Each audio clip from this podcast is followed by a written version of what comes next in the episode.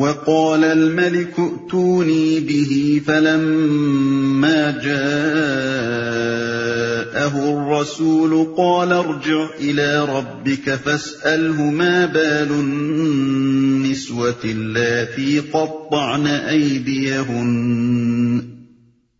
إن ربي بكيدهن عليم. بادشاہ نے کہا، اسے میرے پاس لاؤ۔ مگر جب شاہی فرستادہ یوسف کے پاس پہنچا تو اس نے کہا، اپنے رب کے پاس واپس جا اور اس سے پوچھ کہ ان عورتوں کا کیا معاملہ ہے جنہوں نے اپنے ہاتھ کاٹ لیے تھے۔ میرا رب تو ان کی مکاری سے واقف ہی ہے۔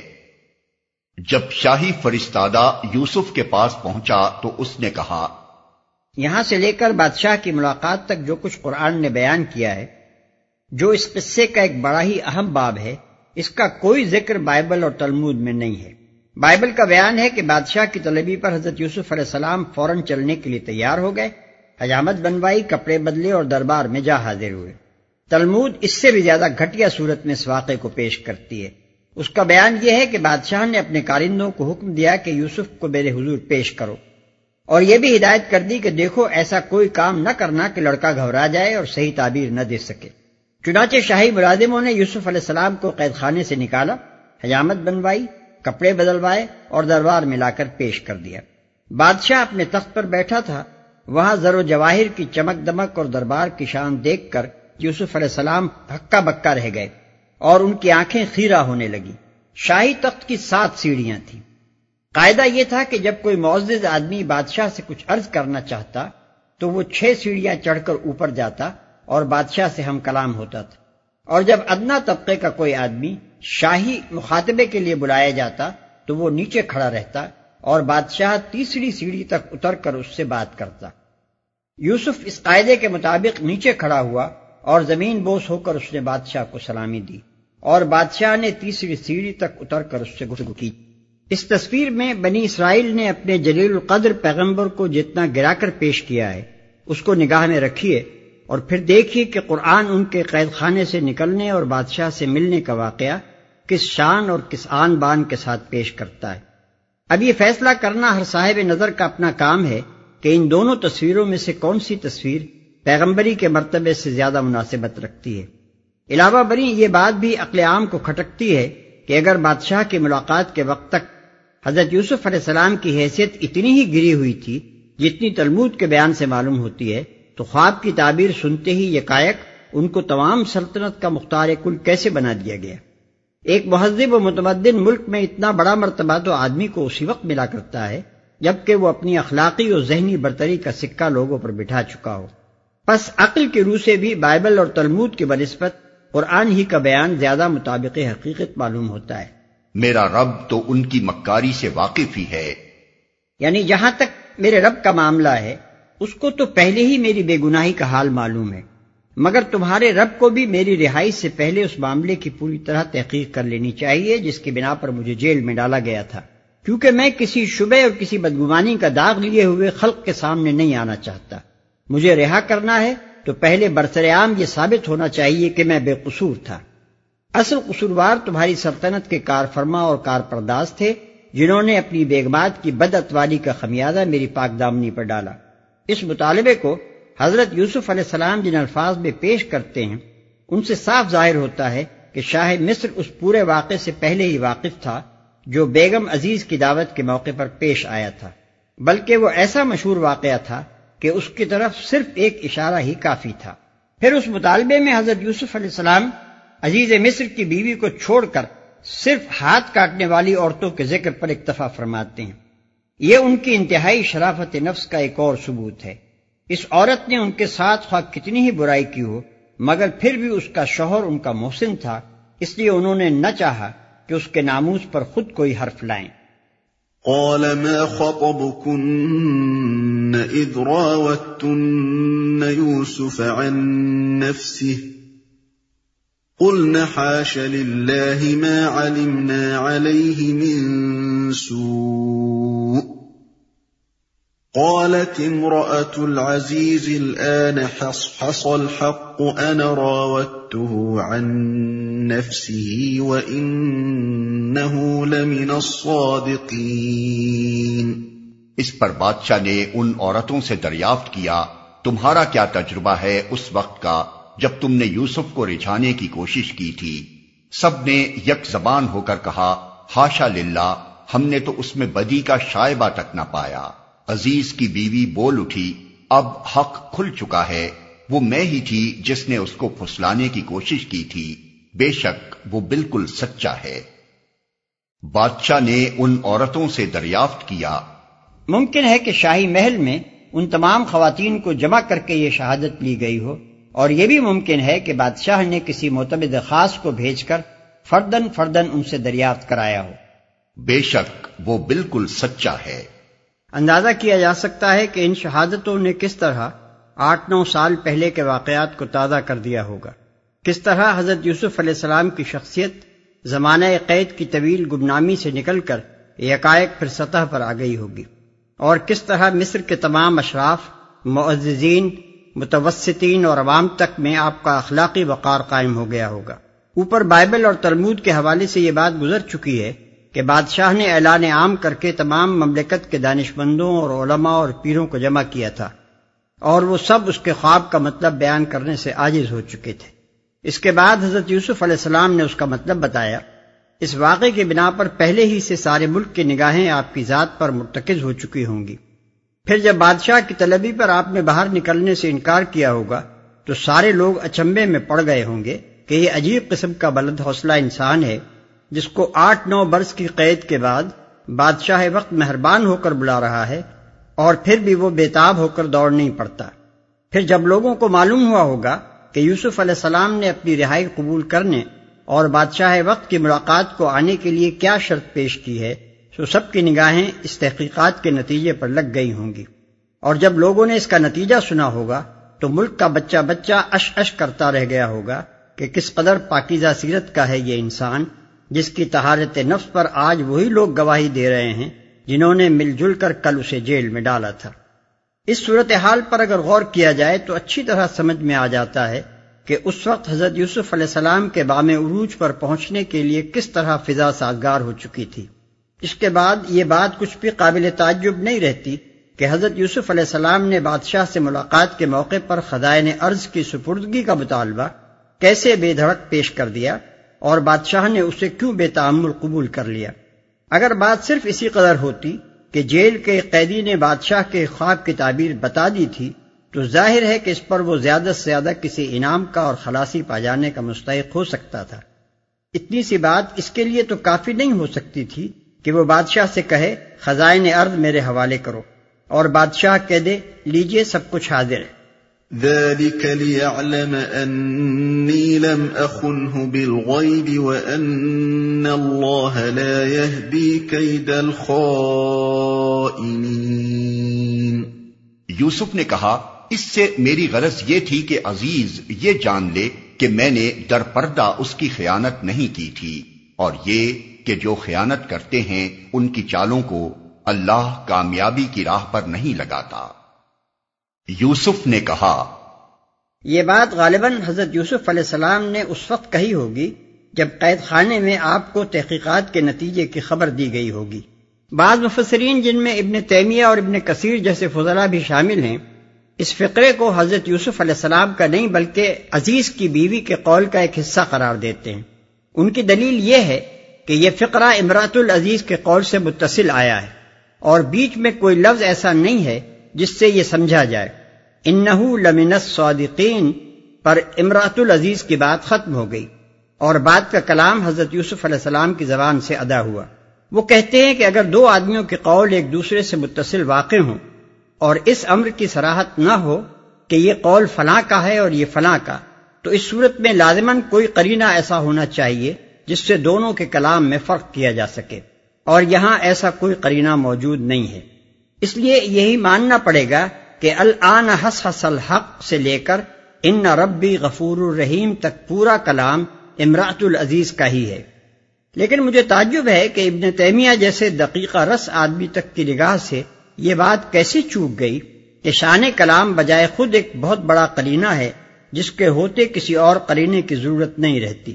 پہلا فقرہ تو بلا شبہ امراط العزیز کے منہ پر پھپتا ہے۔ مگر کیا دوسرا فقرہ بھی اس کی حیثیت کے مطابق نظر آتا ہے؟ یہاں تو شان کلام صاف کہہ رہی ہے کہ اس کے قائل حضرت یوسف علیہ السلام ہیں، نہ کہ عزیز مصر کی بیوی۔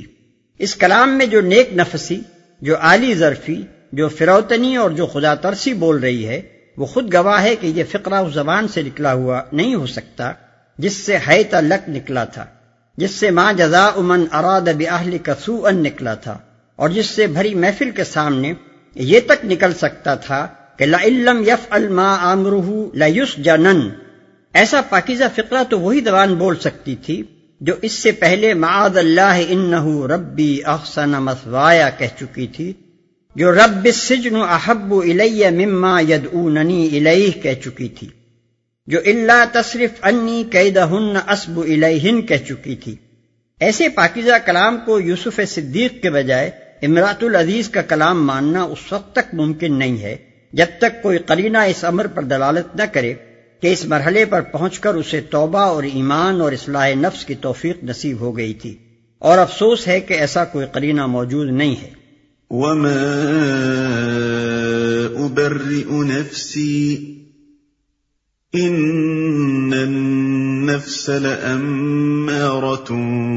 بالسوء الا ما رحم ربی ان ربی غفور رحیم میں کچھ اپنے نفس کی برات نہیں کر رہا ہوں۔ نفس تو بدی پر اکساتا ہی ہے۔ اللہ یہ کہ کسی پر میرے رب کی رحمت ہو۔ بے شک میرا رب بڑا غفور و رحیم ہے۔ وقال الملك ائتوني به استخلصه لنفسي. فلما كلمه قال انك اليوم لدينا مكين امين بادشاہ نے کہا، انہیں میرے پاس لاؤ تاکہ میں ان کو اپنے لیے مخصوص کر لوں۔ جب یوسف نے اس سے گفتگو کی تو اس نے کہا اب آپ ہمارے ہاں قدر و منزلت رکھتے ہیں اور آپ کی امانت پر پورا بھروسہ ہے۔ یہ بادشاہ کی طرف سے گویا ایک کھلا اشارہ تھا کہ آپ کو ہر ذمہ داری کا منصب سونپا جا سکتا ہے۔ قال جعلنی على خزائن الارض انی حفیظ علیم۔ یوسف نے کہا ملک کے خزانے میرے سپرد کیجیے میں حفاظت کرنے والا بھی ہوں اور علم بھی رکھتا ہوں۔ اس سے پہلے جو توضیحات گزر چکی ہیں، ان کی روشنی میں دیکھا جائے تو صاف نظر آئے گا کہ یہ کوئی نوکری کی درخواست نہیں تھی جو کسی طالب جاہ نے وقت کے بادشاہ کا اشارہ پاتے ہی جھٹ سے پیش کر دی ہو۔ در حقیقت یہ اس انقلاب کا دروازہ کھولنے کے لیے آخری ضرب تھی جو حضرت یوسف علیہ السلام کی اخلاقی طاقت سے پچھلے دس بارہ سال کے اندر نشو و نما پا کر ظہور کے لیے تیار ہو چکا تھا۔ اور اب جس کا فتح باب صرف ایک ٹہنکے ہی کا محتاج تھا۔ حضرت یوسف علیہ السلام آزمائشوں کے ایک طویل سلسلے سے گزر کر آ رہے تھے اور یہ آزمائشیں کسی گمنامی کے گوشے میں پیش نہیں آئی تھیں، بلکہ بادشاہ سے لے کر عام شہریوں تک مصر کا بچہ بچہ ان سے واقف تھا۔ ان آزمائشوں میں انہوں نے ثابت کر دیا تھا کہ وہ امانت راست بازی حلم، ضبط نفس عالی ظرفی، ذہانت و فراست اور معاملہ فہمی میں کم از کم اپنے زمانے کے لوگوں کے درمیان تو اپنا نظیر نہیں رکھتے۔ ان کی شخصیت کے یہ اوصاف اس طرح کھل چکے تھے کہ کسی کو ان سے انکار کی مجال نہ رہی تھی۔ زبانیں ان کی شہادت دے چکی تھیں۔ دل ان سے مسخر ہو چکے تھے۔ خود بادشاہ ان کے آگے ہتھیار ڈال چکا تھا۔ ان کا حفیظ اور علیم ہونا اب محض ایک دعویٰ نہ تھا، بلکہ ایک ثابت شدہ واقعہ تھا جس پر سب ایمان لا چکے تھے۔ اب اگر کچھ کسر باقی تھی تو وہ صرف اتنی تھی کہ حضرت یوسف علیہ السلام خود حکومت کے ان اختیارات کو اپنے ہاتھ میں لینے پر رضامندی ظاہر کریں۔ جن کے لیے بادشاہ اور اس کے عیان سلطنت اپنی جگہ بخوبی جان چکے تھے کہ ان سے زیادہ موضوع آدمی اور کوئی نہیں ہے۔ چنانچہ یہی وہ کثر تھی جو انہوں نے اپنے اس فقرے سے پوری کر دی۔ ان کی زبان سے اس مطالبے کے نکلتے ہی بادشاہ اور اس کی کونسل نے جس طرح سے اسے بسر و چشم قبول کیا، وہ خود اس بات کا ثبوت ہے کہ یہ پھل اتنا پک چکا تھا کہ اب ٹوٹنے کے لیے ایک اشارے ہی کا منتظر تھا۔ تلمود کا بیان ہے کہ حضرت یوسف علیہ السلام کو حکومت کے اختیارات سونپنے کا فیصلہ تنہا بادشاہی نے نہیں کیا تھا، بلکہ پوری شاہی کونسل نے بال اتفاق اس کے حق میں رائے دی تھی۔ یہ اختیارات جو حضرت یوسف علیہ السلام نے مانگے اور ان کو سونپے گئے، ان کی نوعیت کیا تھی؟ ناواقف لوگ یہاں خزائن ارض کے الفاظ اور آگے چل کر غلے کی تقسیم کا ذکر دیکھ کر قیاس کرتے ہیں کہ شاید یہ افسر خزانہ یا افسر مال یا قحط کمشنر یا وزیر مالیات یا وزیر غذائیات کی قسم کا کوئی عہدہ ہوگا۔ لیکن قرآن، بائبل اور تلمود کی متفقہ شہادت ہے کہ در حقیقت حضرت یوسف علیہ السلام سلطنت مصر کے مختار کل رومی اصطلاح میں ڈکٹیٹر بنائے گئے تھے اور ملک کا سیاہ سفید سب کچھ ان کے اختیار میں دے دیا گیا تھا۔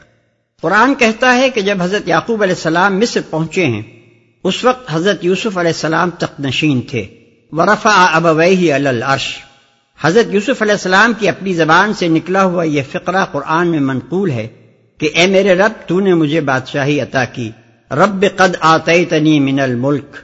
پیالے کی چوری کے موقع پر سرکاری ملازم حضرت یوسف علیہ السلام کے پیالے کو بادشاہ کا پیالہ کہتے ہیں۔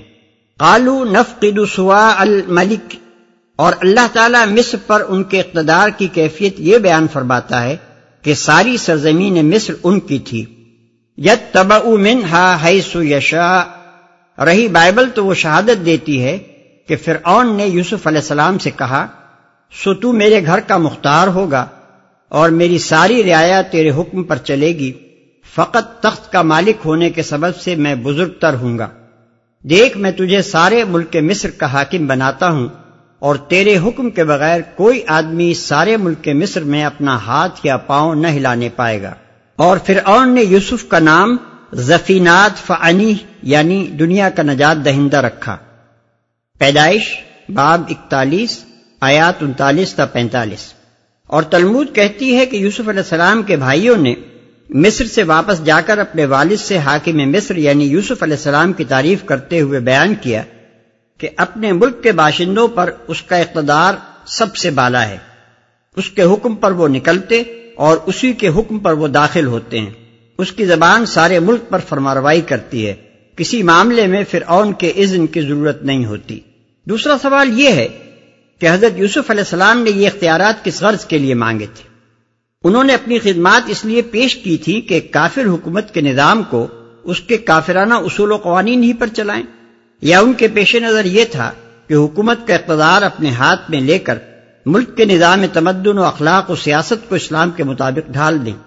اس سوال کا بہترین جواب وہ ہے جو علامہ زمخشری نے اپنی تفسیر کشاف میں دیا ہے۔ وہ لکھتے ہیں، حضرت یوسف علیہ السلام نے اج النی اللہ خزا ان الارض، جو فرمایا، تو اس سے ان کی غرض صرف یہ تھی کہ ان کو اللہ تعالیٰ کے احکام جاری کرنے اور حق قائم کرنے اور عدل پھیلانے کا موقع مل جائے اور وہ اس کام کو انجام دینے کی طاقت حاصل کر لیں۔ جس کے لیے انبیاء بھیجے جاتے ہیں۔ انہوں نے بادشاہی کی محبت اور دنیا کے لالچ میں یہ مطالبہ نہیں کیا تھا، بلکہ یہ جانتے ہوئے کیا تھا کہ کوئی دوسرا شخص ان کے سوا ایسا نہیں ہے جو اس کام کو انجام دے سکے۔ اور سچ یہ ہے کہ یہ سوال دراصل ایک اور سوال پیدا کرتا ہے، جو اس سے بھی زیادہ اہم اور بنیادی سوال ہے۔ اور وہ یہ ہے کہ حضرت یوسف علیہ السلام آیا پیغمبر بھی تھے یا نہیں۔ اگر پیغمبر تھے تو کیا قرآن میں ہم کو پیغمبری کا یہی تصور ملتا ہے؟ کہ اسلام کا دائی خود نظام کفر کو کافرانہ اصولوں پر چلانے کے لیے اپنی خدمات پیش کرے۔ بلکہ یہ سوال اس پر بھی ختم نہیں ہوتا، اس سے بھی زیادہ نازک اور سخت ایک دوسرے سوال پر جا کر ٹھہرتا ہے۔ یعنی یہ کہ حضرت یوسف علیہ السلام ایک راست باز آدمی بھی تھے یا نہیں؟ اگر راست باز تھے تو کیا ایک راست باز انسان کا یہی کام ہے کہ قید خانے میں تو وہ اپنی پیغمبرانہ دعوت کا آغاز اس سوال سے کرے کہ بہت سے رب بہتر ہیں یا وہ ایک اللہ جو سب پر غالب ہے؟ اور بار بار اہل مصر پر بھی واضح کر دے کہ تمہارے ان بہت سے متفرق خود ساختہ خداؤں میں سے ایک یہ شاہ مصر بھی ہے۔ اور صاف صاف اپنے مشن کا بنیادی عقیدہ یہ بیان کرے کہ فرما روائی کا اقتدار خدا واحد کے سوا کسی کے لیے نہیں ہے۔ مگر جب عملی آزمائش کا وقت آئے تو وہی شخص خود اس نظام حکومت کا خادم بلکہ نادم اور محافظ اور پشت پناہ تک بن جائے، جو شاہ مصر کی ربوبیت میں چل رہا تھا۔ اور جس کا بنیادی نظریہ فرماروائی کے اختیارات خدا کے لیے نہیں، بلکہ بادشاہ کے لیے ہیں تھا۔ حقیقت یہ ہے کہ اس مقام کی تفسیر میں دور الخطاط کے مسلمانوں نے کچھ اسی ذہنیت کا اظہار کیا ہے جو کبھی یہودیوں کی خصوصیت تھی۔ یہ یہودیوں کا حال تھا کہ جب وہ ذہنی و اخلاقی پستی میں مبتلا ہوئے، تو پچھلی تاریخ میں جن جن بزرگوں کی سیرتیں ان کو بلندی پر چڑھنے کا سبق دیتی تھیں، ان سب کو وہ نیچے گرا کر اپنے مرتبے پر اتار لائے تاکہ اپنے لیے اور زیادہ نیچے گرنے کا بہانہ پیدا کریں۔ افسوس کہ یہی کچھ مسلمانوں نے بھی کیا۔ انہیں کافر حکومتوں کی چاکری کرنی تھی، مگر اس پستی میں گرتے ہوئے اسلام اور اس کے علم برداروں کی بلندی دیکھ کر انہیں شرم آئی۔ لہذا اس شرم کو مٹانے اور اپنے ضمیر کو رادی کرنے کے لیے یہ اپنے ساتھ اس جلیل القدر پیغمبر کو بھی خدمت کفر کی گہرائی میں لے گرے، جس کی زندگی دراصل انہیں یہ سبق دے رہی تھی۔ کہ اگر کسی ملک میں ایک اور صرف ایک مرد مومن بھی خالص اسلامی اخلاق اور ایمانی فراست و حکمت کا حامل ہو، تو وہ تن تنہا مجرد اپنے اخلاق اور اپنی حکمت کے زور سے اسلامی انقلاب برپا کر سکتا ہے۔ اور یہ کہ مومن کی اخلاقی طاقت بشرطے کہ وہ اس کا استعمال جانتا ہو اور اسے استعمال کرنے کا ارادہ بھی رکھتا ہو، فوج اور اسلحہ اور سر و سامان کے بغیر بھی ملک فتح کر سکتی ہے اور سلطنتوں کو مسخر کر لیتی ہے۔ وَكَذَلِكَ مَكَّنَّا لِيُوسُفَ فِي الْأَرْضِ يَتَبَوَّأُ مِنْهَا حَيْثُ يَشَاءُ نُصِيبُ بِرَحْمَتِنَا مَن نَّشَاءُ وَلَا نُضِيعُ أَجْرَ الْمُحْسِنِينَ۔ اس طرح ہم نے اس سرزمین میں یوسف کے لیے اقتدار کی راہ ہموار کی۔ وہ مختار تھا کہ اس میں جہاں چاہے اپنی جگہ بنائے۔ ہم اپنی رحمت سے جس کو چاہتے ہیں نوازتے ہیں۔ نیک لوگوں کا اجر ہمارے ہاں مارا نہیں جاتا۔ اس میں جہاں چاہے اپنی جگہ بنائے۔ یعنی اب ساری سرزمین مصر اس کی تھی۔ اس کی ہر جگہ کو وہ اپنی جگہ کہہ سکتا تھا۔ وہاں کوئی گوشہ بھی ایسا نہ رہا تھا جو اس سے روکا جا سکتا ہو۔ یہ گویا اس کامل تسلط اور ہمگیر اقتدار کا بیان ہے۔ جو حضرت یوسف علیہ السلام کو اس ملک پر حاصل تھا۔ قدیم مفسرین بھی اس آیت کی یہی تفسیر کرتے ہیں۔ چنانچہ ابن زید کے حوالے سے علامہ ابن جریر تبری نے اپنی تفسیر میں اس کے معنی یہ بیان کیے ہیں کہ ہم نے یوسف علیہ السلام کو ان سب چیزوں کا مالک بنا دیا جو مصر میں تھیں۔ دنیا کے اس حصے میں وہ جہاں جو کچھ چاہتا کر سکتا تھا۔ وہ سرزمین اس کے حوالے کر دی گئی تھی، حتیٰ کہ اگر وہ چاہتا کہ فرعون کو اپنا زیر دست کر لے اور خود اس سے بالاتر ہو جائے تو یہ بھی کر سکتا تھا۔ دوسرا قول علامہ موصوف نے مجاہد کا نقل کیا ہے جو مشہور آئمہ تفسیر میں سے ہیں۔ ان کا خیال ہے کہ بادشاہ مصر نے یوسف علیہ السلام کے ہاتھ پر اسلام قبول کر لیا تھا۔ وَلَأَجْرُ الْآخِرَةِ خَيْرٌ لِّلَّذِينَ آمَنُوا وَكَانُوا يَتَّقُونَ۔ اور آخرت کا اجر ان لوگوں کے لیے زیادہ بہتر ہے جو ایمان لے آئے اور خدا ترسی کے ساتھ کام کرتے رہے۔ یہ تنبیہ ہے اس امر پر کہ کوئی شخص دنیاوی حکومت و اقتدار کو نیکی اور نیکوکاری کا اصل اجر اور حقیقی اجر مطلوب نہ سمجھ بیٹھے، بلکہ خبردار رہے کہ بہترین اجر اور وہ اجر جو مومن کو مطلوب ہونا چاہیے، وہ ہے جو اللہ تعالیٰ آخرت میں عطا فرمائے گا۔